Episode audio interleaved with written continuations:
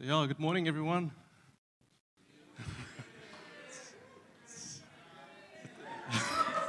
it's very cool to see everybody.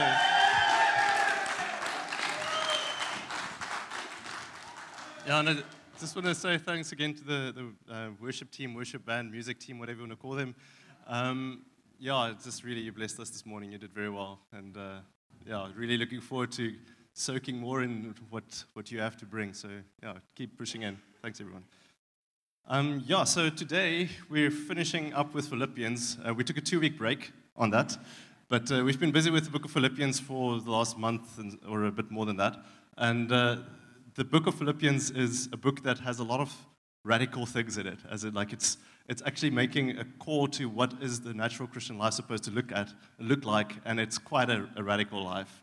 Now, as you go through the, the, the, book of Philippians, you, or the letter of Philippians, I should rather say, letter to the Philippians, you see Paul kind of almost can't stop himself as he's just like one thought leads into the next, and he's just like this, this thing just, I, I just mentioned this thing, but this thing now came to mind. I need to talk about this, and then this is another thing which I think will be helpful. And uh, yeah, it just almost like overflowing um, in the book, and, and the book has a, a, very strong core of joy in it as well. And you can almost see this bubbling over in Paul as, as he's now writing this. Um, so today we're looking at Philippians 4, and I thought it would be actually good to just go through the entire chapter and then find these little golden nuggets, which is which God has hidden there for us. Sorry, there's a bit of a feedback.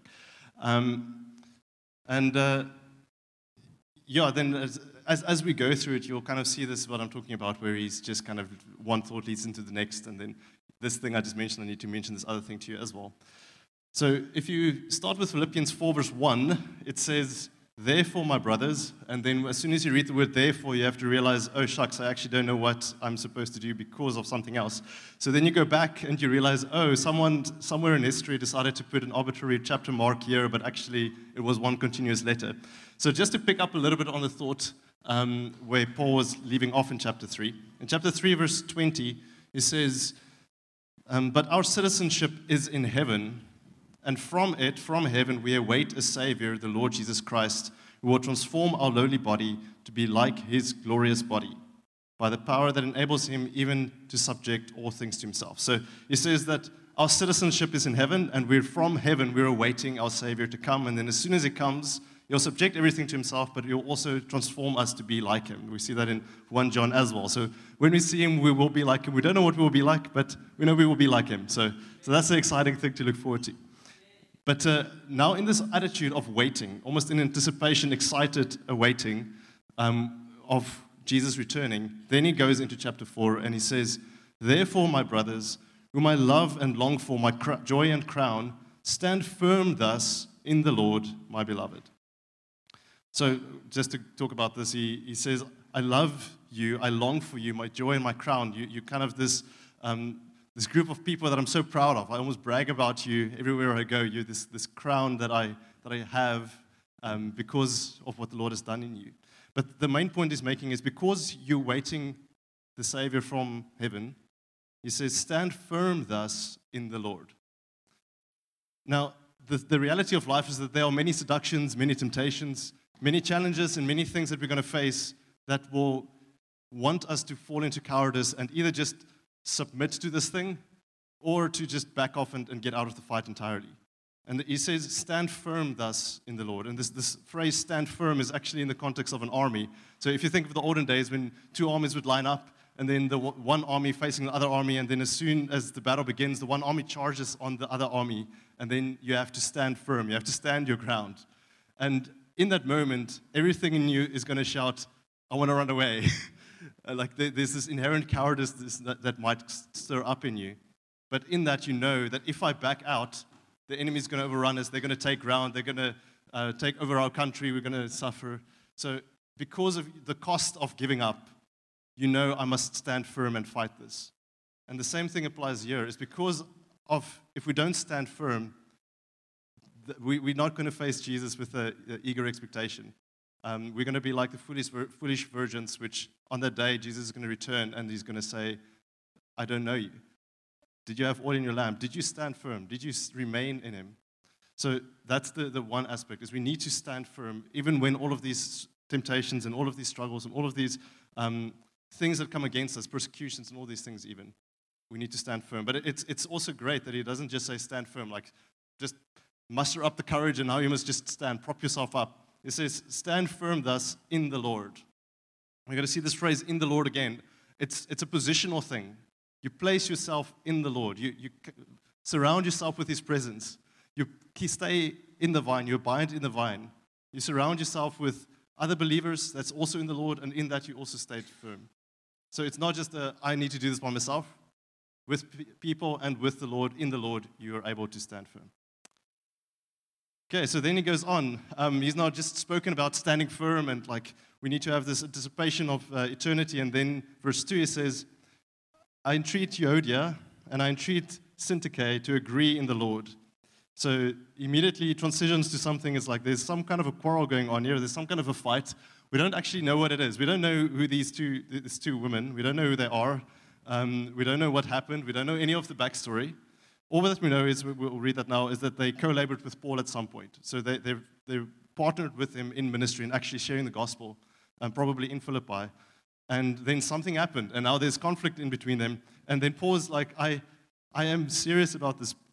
As, as Euodia and Syntyche, who are in the Philippian church, as they're now receiving this letter, he speaks to them directly. He says, I entreat Euodia, I entreat you, Syntyche, please agree in the Lord. And then he says, Yes, I ask you also, true companion, who we also don't know anything about, help these women who have labored side by side with me in the gospel together with Clement and the rest of my fellow workers whose names are on the book of life. So he's now saying, Okay, well, please agree. But then he immediately calls on all the other fellow believers in that vicinity. He says, True companion, um, the others that also worked side by side with me, come around these women, like help them sort this thing out. He's almost like calling on all the resources of the church to help resolve this conflict that exists, that is not, um, that's causing them to not be unified. And unity doesn't mean that there never is conflict, but unity means that when there's conflict, you actually work it through. So he's actually calling a third party to, to help with this reconciliation process, and that's often true for us as well. So often we can't resolve our own fights. Um, we want to stand on our mountain of our own mountain of being right. And if you've got a, if you've got a personality type like me or Naku, then we're not going to back down. So, so you need someone to often be the third party in the conversation to um, just help you resolve, um, resolve issues. Now, um, in this aspect of uh, being of one mind, uh, or, or, actually agree in the Lord, that, that kind of follows on what Paul was talking about in chapter 2, verse 2. He says, um, Complete my joy by being of the same mind, having the same love, being in full accord and in one mind. This is Paul's desire for this church, is to be of the same mind, of the same spirit, the same heart, that they would move together, do everything as, as you would see actually the Trinity operate Father, Son, Holy Spirit. As they're three persons, but they operate in one unity. They, their purpose and their desires and their goal is the same, even though they fulfill four different functions. So Paul wants the church to operate. We, for four different functions, we look different, we maybe have different uh, views and opinions on things, but he wants us to move forward with one, one goal and one purpose. Now, I just want to lean a little bit deeper into this aspect of uh, disagreeing, and, and there's this very interesting passage in Matthew 5, verse 23, where Jesus is speaking. It's a Sermon on the Mount. It says, so if you're offering your gift at the altar, and there's and there, as you're busy offering your gift, you remember that your brother has something against you. Not you have something against your brother, you're coming to serve in the house of the Lord. You're coming to do the things that God expects of you. And then you realize, oh, shucks, I just remembered. My brother has something against me. Then what Jesus says, what you're supposed to do is leave your gift. Don't do the thing that God is directly expecting you to do. Don't just keep serving in the church or do the, do the right things. He says, leave your gift there before the altar and go. First be reconciled to your brother and then come and offer your gift. God puts value, uh, very high value on actually this reconciliation within the body. So even now, if there's someone that you know that you've got something against, don't just, or, or that someone has something against you, rather, I should say. Don't just say, oh, it's fine, time will resolve it. The Bible encourages us, go and reconcile with this brother before you just carry on with the work of ministry. So then, uh, 1 John 4, verse 20 also says, Whoever claims to love God yet hates a brother or sister is a liar. For whoever does not love their brother or sister whom they have seen cannot love God whom they have not seen. It's, it's just the attitude that if we claim we love God, we claim we know God, we, we can, you can test that by seeing how much you love your brothers who you can see. Because if you don't even love your brothers who you can see, how can you claim to love God who you cannot see? And uh, yeah, just the last comment here um, on that verse, uh, um, Philippians 4, verse 3. He says that uh, whose name's on the book of life. My fellow workers whose name's on the book of life. And just a short comment on that. It's a phrase that you see throughout the Bible, but especially in the book of Revelation. And it's talking about um, it, it's the record of those people that belong to God that will ultimately spend eternity with Him. And we obviously want our names to be in the book of life. but I'm not going to get deeper into that just now. Okay, so um, verse 4, Philippians 4, verse 4. And this is a very, very famous verse. It says, Rejoice in the Lord always. Again, I say rejoice. And then verse 5, Let your reasonableness be known to everyone. The Lord is at hand. So that, that the Lord is at hand is again this thing of he's, he's returning soon. Be ready. Like, do these things because God is coming soon. Um, so there are two qualities that Paul is kind of highlighting that he wants to see in, this, in the Philippians here. He, says he wants them to have joy, rejoice in the Lord always. And again, you see this phrase, in the Lord. It's not just, um, oh, I must just have joy, I must just muster it up.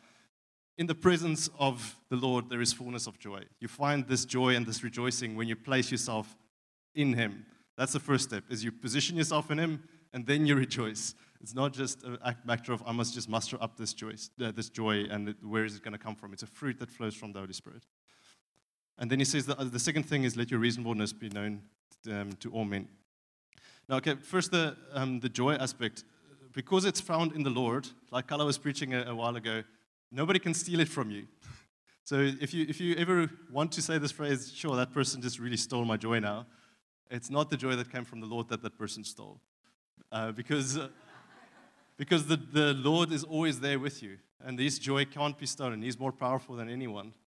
So if you position yourself in Him and find your joy in Him, you can't lose your joy. Um, and, and, and, I think often what we actually mean by that phrase is that I, I don't feel so happy anymore. And, and uh, just to quote a very common uh, phrase, it's like happiness is based on what happens to you.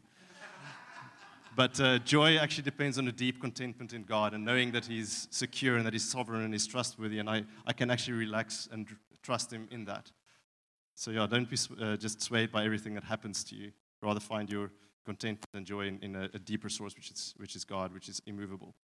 And then this, the second phrase, I, I must say, like, I, I, was, I remember a few years ago, I was memorizing uh, Philippians 4, and um, the phrase, let your reasonableness be known to men, I, I, was confused by that. I was like, what is this supposed to mean? um, and and uh, I looked in other translations, and some translations translate it as gentleness, others as patience, softness, being considerate. And it's like, okay, I still don't know really what this means as, as a one concept. And now, in preparation for this, I actually finally looked it up a bit, what it's in the Greek. And it's um, the word that they used is uh, epieikeia. And it turns out that that's one of those untranslatable words. So, so it, it's kind of like in Afrikaans, we've got the word lekker. You, you can't translate that to English. Like, there is no English equivalent that captures the full meaning of the word lekker. So uh, it, doesn't mean lekker here, but the, the point is, the point is that this is one of those words that it's got a, a, meaning in the language, but everybody understands in that language. But as soon as you try to translate it, you're just like, I, I can't find the words to put together. Um, now, it's, it's interesting when you look at what the Greeks said when they were describing this word themselves. They referred to it as justice and something better than justice, or something that goes even beyond justice. And uh, it, it, captures this nuance of when you have epieikeia, you know when to apply the strict letter of the law, when to be just, but you also know when to relax the law a little bit and actually show mercy. And that is the, the aspect that we should imitate, is, is this not just being like strict, this is the right thing and this is the wrong thing, but to actually understand there are situations and nuances in every person's life, and that sometimes we, we actually need to show mercy and show grace. Just to, to give a practical worldly example from this week that happened to me. Um, so I'm teaching at the university, and uh, every Monday we've got a, a, tutorial and then a tutorial test, and this tutorial test counts towards the final mark. And if they can't be there, then the only real excuse that I would ex- accept is something like a doctor's note or something like that. Um, so a student emailed me and she's like, hey, sorry, I'm not feeling well. I'm not going to be at the tutorial. I just want to make sure that I'm not going to like get zero for the module or something. I just want to make sure it's fine. And then I'm like, okay, you'll get zero for this test, but it's fine. You won't get zero for the module. But if you give me a doctor's note, then uh, I will give you official leave and it won't count against you. So then she went to the doctor and she got a doctor's note and then, okay, great, you've now got official leave. Then later, another person emailed me and said, sorry, I'm not going to be at the tutorial um, because one of my best friends just passed away yesterday, and I need to go up to his family and support them in this time. And to him, I said, It's fine, go. I'll give you official leave. I'm not going to count this against you. Um, you don't need to provide a death certificate or something to prove that the person really died. I, I, take your word for it. I trust you in this. And, and that is, for me, a good example of this epieikeia. It's, it's like the strict letter of the law says zero unless if you give me a doctor's note or something equivalent. Um, and in this situation, it's like reading it and like, okay, this person is really in, in distress and he's, he really just is going through a tough time. Let's have grace and not, or, or the strict letter of the law um, for him as well. Um, you see, there's also with um, uh, the woman caught in adultery. The, the strict letter of the law said that she must be stoned to death. Yet Jesus finds a way to turn that situation into a moment where he brings redemption and actually says, Go and sin no more. That's also epieikeia. The strict letter of the law would have said she must be killed. In that situation, Jesus comes with a, a different attitude. And that's the attitude that, that we should imitate. Uh, if you really think about it, um, we all, if you want to just be purely on justice sake, we all deserve condemnation. We all deserve to go to hell. But Jesus went and he actually paid the price for us. He went way beyond what justice requires, which is we must just be cast into eternal hell. He went beyond that and he actually offers grace and mercy to us so that we can actually know life in him. So we, if we've received this, how can we not offer this to the people around us as well. So, and that's what Paul is saying in verse 4. Let your reasonableness, let your epieikeia, let this attitude of your heart be known to everyone because the Lord is at hand. So don't be so strict on every little detail and nuance. The Lord will deal with people, but find a way to show love and mercy um, in situations.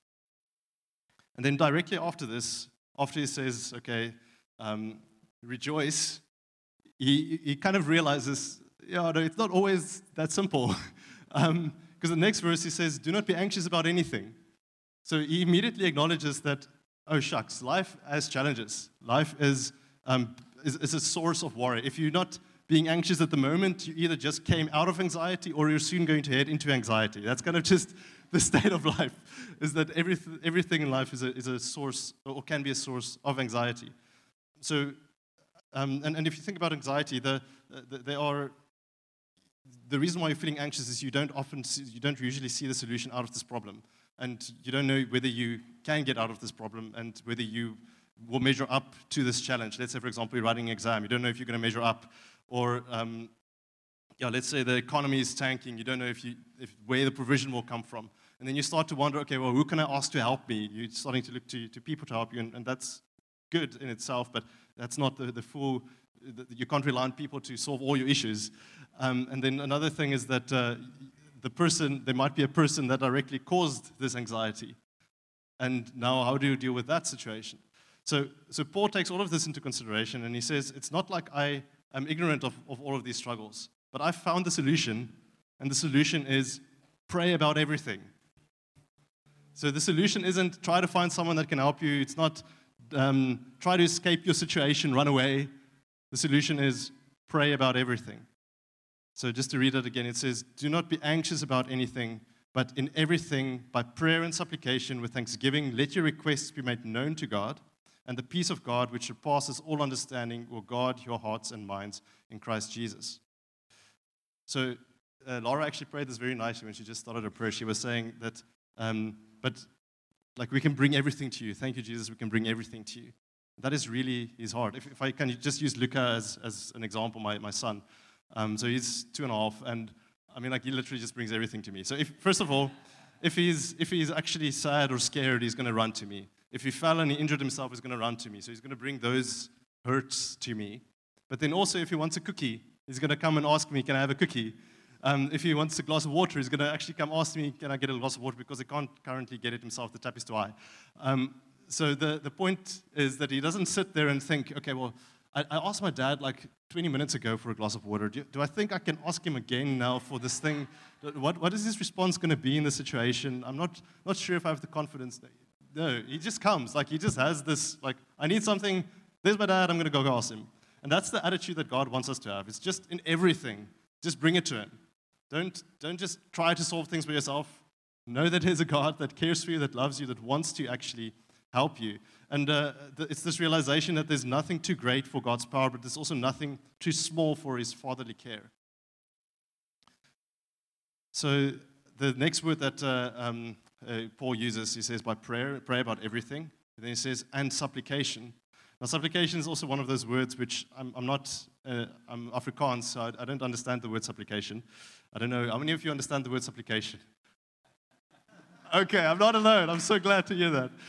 Um, so the word supplication means it's, it's the action of, of asking or begging for something earnestly or humbly. And, and the, the, with the emphasis really on the humility. You, you're coming to someone that has the ability, the power to do something, and you're coming in a humble posture before them and says, please, please help in this situation, either on, for your own sake or on behalf of someone else. So that supplication, is, is this attitude of humility and submission, knowing that there's someone that has the power, but he's also got, um, you know, he's got the, his will is ultimately the, the thing that is most important. Um, you would be happy to say, okay, well, I, I'm not expecting this of you. I'm just humbly coming in a, in a posture of asking you. And then the last word that he uses is bring all things to him in thanksgiving. And thanksgiving should be a universal accompaniment of prayer. Um, the, the big thing of, of thanksgiving is that it, it ties the past and the future together with the present moment. So as you're praying now for something, you're praying with an understanding that God was faithful, He did bless me, He did come through, and I'm thankful for those things. I'm genuinely grateful for those things that He has done already in my life. That gives me confidence now to say that He will be thank, uh, uh, faithful and He will bless me and He will come through in the future. And I'm actually thankful for that consistency in my God and that, that reliability and trustworthiness that I, I can have in Him. So in your prayer, there's a thankfulness for what He has done, but also a thankfulness for His character and His nature, knowing that He will come through. So when you bring things to God, everything, there's an attitude of thankfulness. And we, we actually, I don't know if it's just our culture or, or um, where it comes from, but if you listen to almost any prayer that someone prays, it always says, oh, Thank you, Lord, for, and then they go on to something, and then they only ask what they really wanted to ask. Um, and that's a good, good posture, as, as long as that's really something, that gratitude is really something in our hearts, and not just it's a culture, that's something we pray, but it's actually, we really have gratitude for what the Lord has done. So then, to put it all together, there are two main things gratitude and perfect submission to his will, and then we bring everything to him. And then that is Paul's solution to anxiety. He says, okay, well, there's this challenge that you're going to face. Here's the solution. In gratitude, in submission, bring everything to God, and then the peace of God will, um, will guard your hearts and minds. And it's, it's actually cool, this word guard, because it's, it's like Paul is now in prison, obviously. He's seeing guards standing guard the whole time with him. And then he's thinking of this word the peace of God will guard your hearts and minds. It will stand guard before you so that nobody can come in and just take that away from you. it's, a, it's a secure place that you're being held in, in God's peace.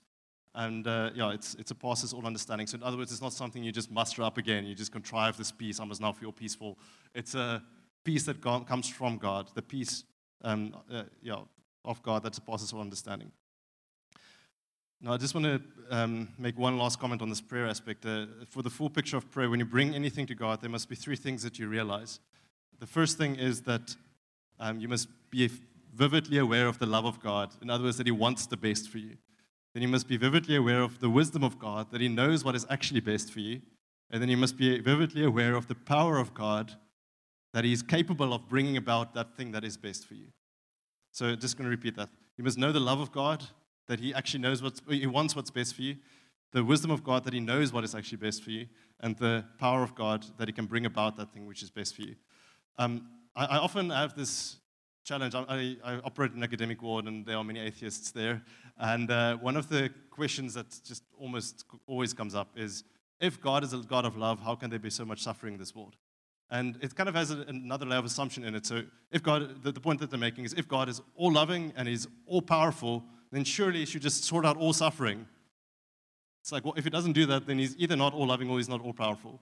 And that's the challenge that the atheist offers. And um, like there have been many answers to this about uh, like we're in this in between time. Jesus is going to put everything right. We're now like living under uh, dispensation of sin, and there's uh, this corruption in the world. All of those things are are helpful. But uh, one of the the things that have been most helpful for me is this aspect of the wisdom of God. Because if I, being like let's say I become God, and I'm all loving and all powerful, then I would just sort out all the issues. But if I'm all loving, all powerful, and all wise, then I would see a bigger picture and I would not actually change a thing and do anything differently to the way God is doing things right now. And uh, there's a bigger picture, and that's, that's the thing that we, we find our rest in as well. Okay, so then he says, uh, the Paul goes on, verse 8, he's like, okay, well, I acknowledge now the challenges and anxieties. I've kind of given you a solution, and I'm not also not suggesting that you just simply ignore them. So obviously bring them in prayer, but it's, it's not like a, I'm just shutting them out of my mind. It's like I, I imagine that they're not there. But what Paul also says, the second solution is, first one is prayer. The second one is um, set your mind on certain things. Don't feed yourself constantly with things that's going to lead you deeper into anxiety. If you constantly read the news, for example, that's the thing that you're going to think about the most. And then as you think about it more, you will find that you can't stop thinking about it. That's just the way that human psychology works. The more you think about something, the more difficult it becomes to not think about that thing. Now, that's for either good things or bad things. So, so rather feed yourself then with the good things. And that's where Paul gets into verse 8, where he says, Finally, then, brothers, Whatever is, whatever is true, whatever is honorable, whatever is just, whatever is pure, whatever is lovely, whatever is commendable, if there is any excellence, if there is anything worthy of praise, think about these things. It's, it's similar to what Paul says in Colossians 3, verse 2 set your mind on the things of above, not the things of the earth. There's a, a setting of your mind. It's not just a, there's a thinking about these things. It's not just something that happens automatically. You don't just accidentally fall into, oh, I'm thinking about the, the true and the honorable and the just things. It's a deliberate action that you have to take, a choice that you have to make, maybe shifting things around in your life so that this becomes um, something you set your mind on. Um, and, and if you look at this list, Paul kind of breaks it up into two sections. It's, it's the, those things that inspire the worship of God and those things that um, lead us to serving others. So I'm just going to go through all these words quickly because it's just a long list and it's a, every word has a lot of depth in it. So the first one is set your mind on things that are true, so not deceptive things, not things that um, make a certain promise um, that, oh, um, this thing is going to give me peace or this thing is going to give me comfort, but it has no power to actually deliver that thing that it's claiming to promise. So don't set your mind on those things. Set your mind on the things that are secure, that will never let you down, and that is really just God and the things in the Bible. Then what is, whatever is honorable, now, this word honorable is again one of those hard to translate words, but um, I've seen somewhere someone translated it as um, that which has the dignity of holiness upon it. I'm just going to read that again and try to break it apart a bit. It says, Honorableness is that which has the dignity of holiness upon it. Um, the point is that there are many things in life which are just flippant and cheap and just worthless, and those things are attractive to those people that don't take life seriously. But God says, No, I want you to set your mind on the things that are um, uh, solid and pure and dignified and worthy of, of me. That's the, what, the things I want you to set your mind on. Those things that are honorable, those things that are worthy of, of in being in my context, I want those things to be on your mind. The next word is um, whatever is just. And uh, here, the, the, context in which it's used, it's um, kind of implying those things that are due to God and those things that are due to people. So set your mind on the duty that you have towards God and the duty of service that you have towards people, the just things that they deserve, that just things that God deserves, um, that you face the duty and you do the duty. That's, those are the just things. Um, whatever is pure, and, and this is now almost in the context of morally pure or ceremonially pure. If you think about the Old Testament where it was talking about clean and unclean things, the, the clean things, which were, it's not talking about like physically washed, although that was often what they did. Um, it's the things that are ceremonially clean, which means that they're fit to be brought into the presence of God and to be used in His service. Those are the things that are pure. The clean things are those things that are fit to be brought into God's presence and to be used for His service. A service. That's now opposed to those things that are unclean or, again, worthless or that can't be used for God's service. So we should set our mind on these things that are pure, that, that's fitting in the context of God. Then whatever is lovely, and here it, it kind of means something that calls forth love. So set your mind on, uh, on the things that, that people find attractive, like sympathy, um, kindness, patience. These are the, the lovely things that call forth, forth love. Constant criticism and finding fault and rebuking everybody the whole time does not call forth love. There is a place for that in terms of we, we looking after each other, and in love, you can sometimes bring a rebuke. But if that is what you're known for, is you just constantly rebuke or you just constantly find fault, then that's not, it doesn't call forth love. It's not, not lovely. So you set your mind on the things that call forth love so that you can operate in that same attitude. And just the last few years, it's commendable. It means that it is something that's of good report. It's something that's good to hear. And then whatever is excellent and worthy of praise, in other words, those things that are done well. And the point is not that we want the praise for doing things well. The, the point is that if something is do, done well, it is worth imitating. So set your mind on those things that are worth imitating so that you can actually also operate in that and then be pleasing to God as a consequence. It's let your light shine to, uh, to people around you in such a way that they will glorify your Father in heaven. And that happens when you do things well and excellently.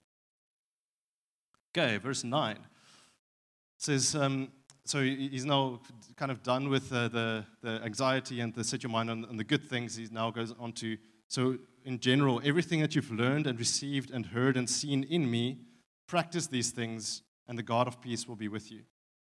So there's two aspects here. Whatever you've learned and received, and heard and seen. The, the learned and received, if you, if you think about the function of a teacher, he, his goal is to say there are certain truths, certain doctrines that I need to convey. I'm going to pass them through my mind, color them in so that they um, cause an illumination of those doctrines so that someone that re- listens to it can understand it and receive it, and it's in a palatable way that they can actually make something useful out of that. So that's the one thing. It's just whatever you've learned and received from us, so all of these truths that we've conveyed to you, but then we didn't just teach you these things, we also lived them out. And that's the part where you've heard and seen them. You, you could listen to our speech. You can listen to the way we spoke to each other, the way we dealt with each other, the way we, um, we lived. You could see this in us. Our actions um, demonstrated the practical realities of these truths that we were teaching. And that is what Paul says practice these things then. Kind of do the same thing. As, you, as you've seen me imitate, uh, uh do things, now imitate me in doing the same types of things. And then he says, if you do this, the God of peace will be with you. There's this presence of God that comes, comes with us when we actually just walk in the Spirit, when we walk in the way that God desires for us to walk. It's pleasing to Him, and His presence and His peace just comes around us in that. Um, and, and again, this word peace, I'm like to a Jew, the peace is the word peace is shalom, and shalom is not just the absence of troubles or the absence of, of difficult things. It's this word of fullness, which means that you are fully satisfied in every way. That is the wholeness that you desire as a person. That is the, the peace that God brings when He's with you. Okay, verse 10, he says, um, I rejoiced in the Lord greatly that now at length you have revived your concern for me. You were indeed concerned for me, but you had no opportunity. Not that I'm speaking of being in need, for I have learned in whatever situation I am to be content. So, the first point I want to make here is that Paul is rejoicing that they have revived their concern for him. But he says, like, it's not that you were never concerned for me. You, you initially helped me in my ministry, and then there was a long period where you weren't, were not able to help me. And it's not that you were not concerned for me, you just didn't have the opportunity to help me. Like, I know you, your hearts were there with me the whole time, but you just didn't have the opportunity. But it's, it's a, a, point of rejoicing for Paul that they have now again, has the, they have the ability to again um, help him in his ministry. And it's not that he's speaking of, I actually need any of your money. He's more just glad for, for them having the, the freedom and opportunity again to give. It's not like I have any lack, therefore I need your money. Because he says, actually, in that time when you were not able to support me, God has taught me a very valuable lesson. So I'm actually kind of grateful that you were not able to help because now I've learned the lesson or the secret of contentment, of being content. And uh, um, then he goes on to explain this contentment a bit. He says, um, I know how, it, uh, how to be brought low, and I know how to abound. In, in any and every circumstance, I have learned the secret of facing plenty and hunger, hunger, abundance and need, and I can do all things through him who strengthens me. And there's that verse which is incredibly well known, but almost always quoted out of context. Um, but the, the point that Paul is making is his contentment is not based on what he has. It's a contentment that is that goes beyond that. It's, it's uh, if I could put it in a, in a single phrase, it's uh, contentment is to want what you have. It's not being envious and saying, okay, I wish I had that thing. It's also not being complacent and saying, I'm just con- uh, like content. I'm just sitting back. I'm not going to do anything more. I'm not going to pursue anything more. It's not complacency. It's not envy. Contentment is in that middle ground where you say, what I have is the thing that I actually want to have. And therefore, I'm satisfied with what I actually have at the moment.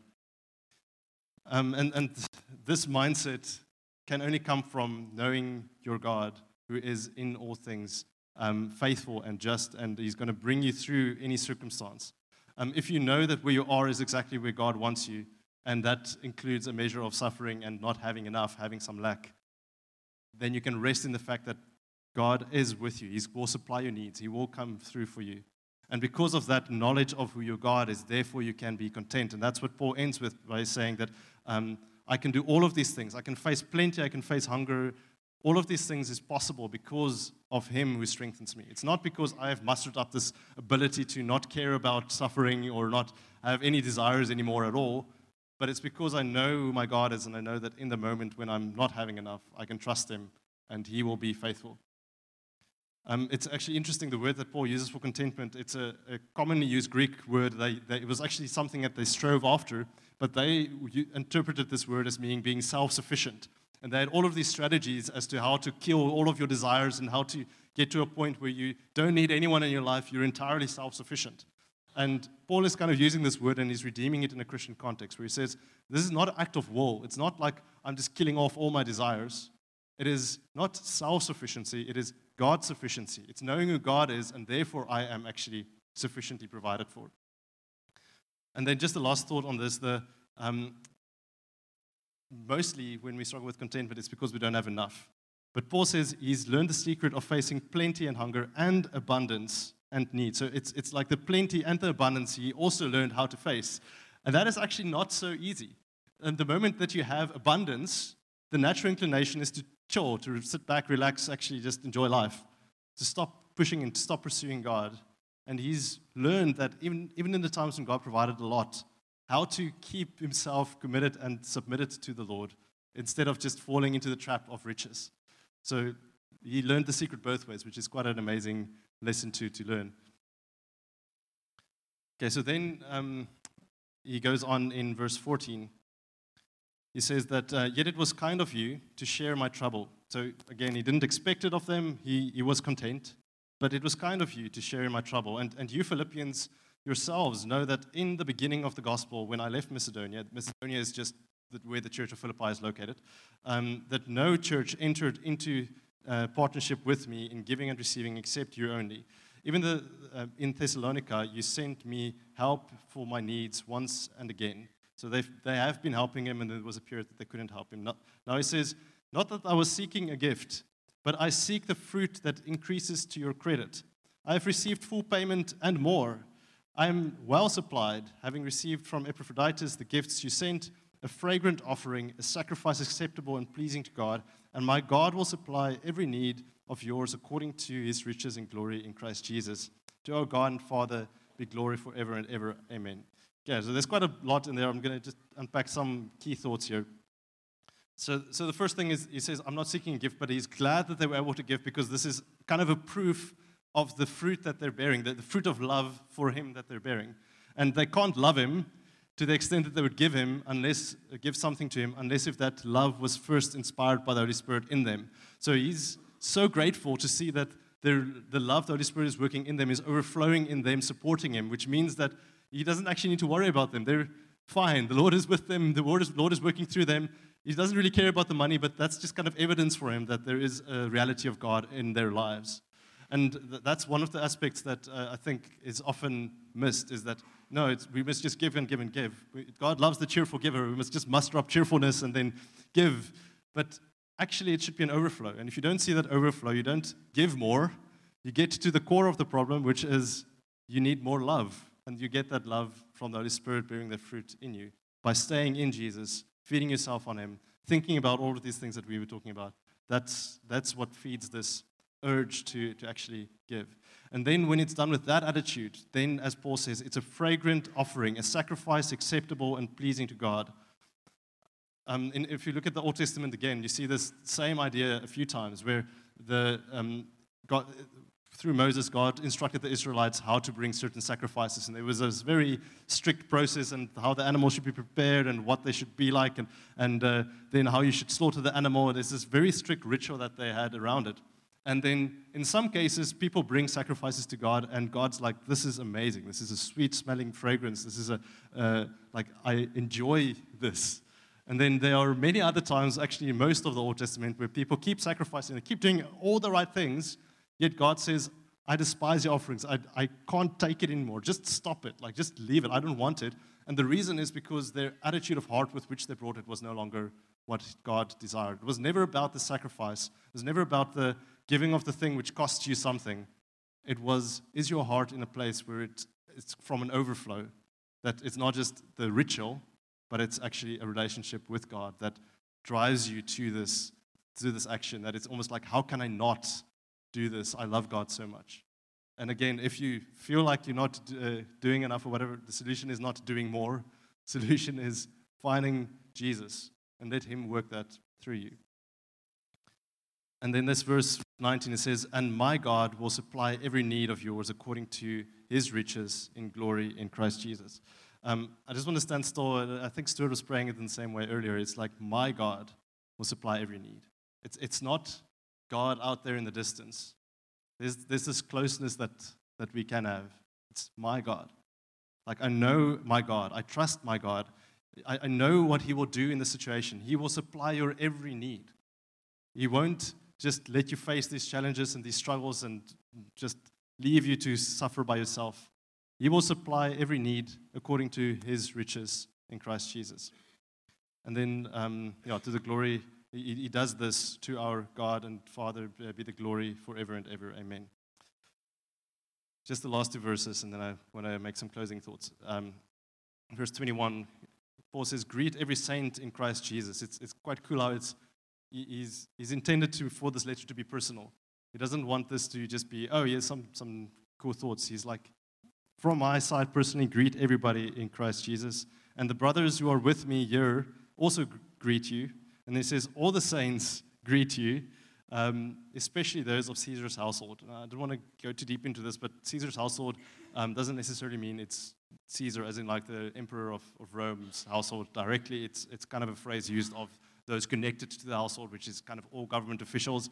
But regardless, it's kind of cool to see at this stage in, in, the, in Christian history that there was a measure of, of Christianity moving into the government positions already in Rome and uh, that it's, it's actually found, um, there, there's no bound to this. It's uh, obviously moved into the Gentiles, but it's also found itself into the governing authorities of those that day. And then the last verse um, in chapter 4 the grace of the Lord Jesus Christ be with your spirit. It's, yeah, it's just a good, good well wishing for them that the Lord would be with them and support them and strengthen them in their spirit. Um, that it's not just the physical that we focus on, but it's the spirit that, that God wants to strengthen and um, make sure that that aspect is also well looked after. So, a, a few thoughts um, being drawn together here. You, you, you might sit here, and as I've been speaking, you might realize I actually have a quarrel with something, someone. Either someone has something against me, or I've got something against someone. And God's encouragement is work it out. If you need, a, need to get a third party in this picture, work it out. Forgive, release. Don't dwell on these things. Let's work and uh, strive for the unity of the church. Second thing is you might face anxiety in your, in your life. I'm like, like I was saying, that's an inevitability of life. And you might desire peace, and, and you might be in this mindset of, um, of, I need someone to help me out of this situation, then I will feel peace. I need to get out of this situation, or I just need to get to a certain point when this thing is done, and then I'll feel peace. But the question is, is can a person, or can something that you just rely on, can that person actually bring you deep inner peace and just the tranquility of your heart? And the obvious answer is no. But God can. And we get that peace through prayer in supplication with thanksgiving. We make our requests known to Him. And third one is um, if you're unhappy with something that has happened in life, you're actually discontent. There's um, something didn't work out, something didn't pan out the way you, you were hoping uh, it would, or someone disappointed you. There was a certain expectation you had that didn't play out in the way. In that situation, are you hoping that that person would come through and meet your need? And once they do, then you'll feel content? So let's use Paul's example. When the Philippians weren't able to provide anything for him, was he kind of sitting there waiting until the Philippians were able to provide before he'll feel content? Or do we actually take this one step further and say our contentment is in God that gives us strength, not in a person? So, not in a situation passing, not in something resolving itself, but in the midst of the situation, God that gives us strength. So, I suppose the bottom line encouragement is stop hoping in someone or something to fulfill you and keep you satisfied the whole time. It's not fun for you, it's not fair for that person so don't put your trust and your hope in someone, a person, to pull you through. Um, only God can supply all your needs, and you must learn to depend on Him. And that's why we need to constantly seek Him. We need to pursue Him. We need to, um, like I was saying in the beginning, abide in the vine. We, we seek His presence. We pursue God. And in that place of being in Christ, positional in Christ, we find all of these things kind of working itself out. And we find the happiness that we actually need, but we also find our needs being met and supplied for coming from God. Um, just to end up with this verse, and, and my God will supply every need of yours according to his riches in glory in Christ Jesus. That is our source. In all of these challenges, all of these struggles, our focus should be back on God. He's the one that supplies every, every need that we have. So, yeah, that's, that's Philippians 4. And uh, I don't know, do you want to? So, um, you know,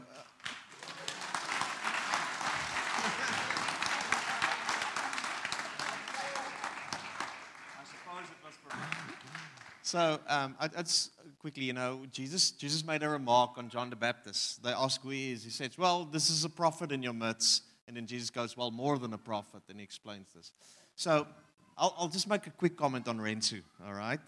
So for us to understand who we have and then how to receive him. Rensu is a teacher, right? And we've got a teacher in our midst. And if we have a teacher in our midst, we must learn how to receive our teachers, all right?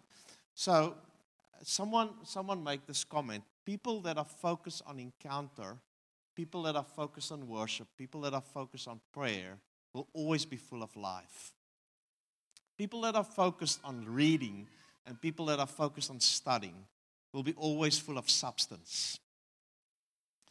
Our problem sometimes is that we can start drifting to a place that, you know, our, the, the life that we want to draw from certain, from certain meetings or what we have is life, encounter. These are the, these are the, these are the words that we associate with what we have, right? And then sometimes what we do, that's our meetings have life, but in some areas we become shallow, right? And so when when someone like Rensu comes, we need this gift, right? Because in some of the ways that people handle scripture and some of the things people handle life, you know, it's like almost as long as God pitch up, as long as Jesus said this, as long as there's that type of encounter, it's fine. But many times in the finer dealing with things, in the really carrying the substance, they're, they, they're, coming, they're coming really short. And actually, because we have a very much an experiential Christianity, our Christianity is experiential but sometimes shallow. All right? And man, we want to encounter God, right? I mean, that's that, that's part of our DNA. We want to encounter God, we want to experience God. God is real. But sometimes we must watch out that we become shallow in some ways. And we need guys to call us and go like, "Whoa, guys! Before we sum up the Bible in three words, right? Right? Let, let, let whoa, whoa, whoa. You know, uh, when we spoke about the the, the, the, the, the prophet, the evangelist reached the furthest. The ring finger is the pastor, that's the weakest. But the teacher is detailed. And he goes deep in there. Right? He's just like, let it go now, man. We've heard now. God loves us. No, no, no, no, no, no, no, no. There's a certain nuance to this. And the teacher goes and he goes deeper. And actually, our understanding of things becomes more weighty and more substantial, right? And so I, I actually, uh, um, I actually felt. I'm glad Rensu was here. I actually felt like even though as a church we are, we've experienced God. I feel like God wants to increase the area of substance and weightiness in certain things. And some of us, some of us can have our hearts like this. It's like, oh, all right, all right, all right, move on, move on, move on. Right? I think you will miss the gift that was, that was exposed, and God wants to work, work in our midst. Okay, Lorenzo, I want to, I'm going to pray. So, Jesus, I thank you for your body. I thank you for the different gifts that is in your body, Jesus. Father, we as a church want to say, Blessed is he that comes in the name of the Lord. We want to receive every gift that you have, Father, in order that the body can grow up in maturity, Jesus. Father, we thank you for the, for the prophetic in our midst. We thank you how the prophetic operates in our midst. I thank you how it breaks things open, how it bursts life and it birthed experience, Father, in us. But Father, we want to also grow in substance in weight uh, uh, and in maturity in all areas and in all aspects, Father. And Father, we pray in the way that we will handle your word and handle your scripture, Father. We'll be reverent, Father, and with care. We thank you for the gifts that is in our midst that will help us to deepen and become more of substance. we praise you and we honor you for your body, Father. You give us everything in order for us to grow up, and we want to receive that. In Jesus' name, amen. Sure, that was amazing. Thank you so much.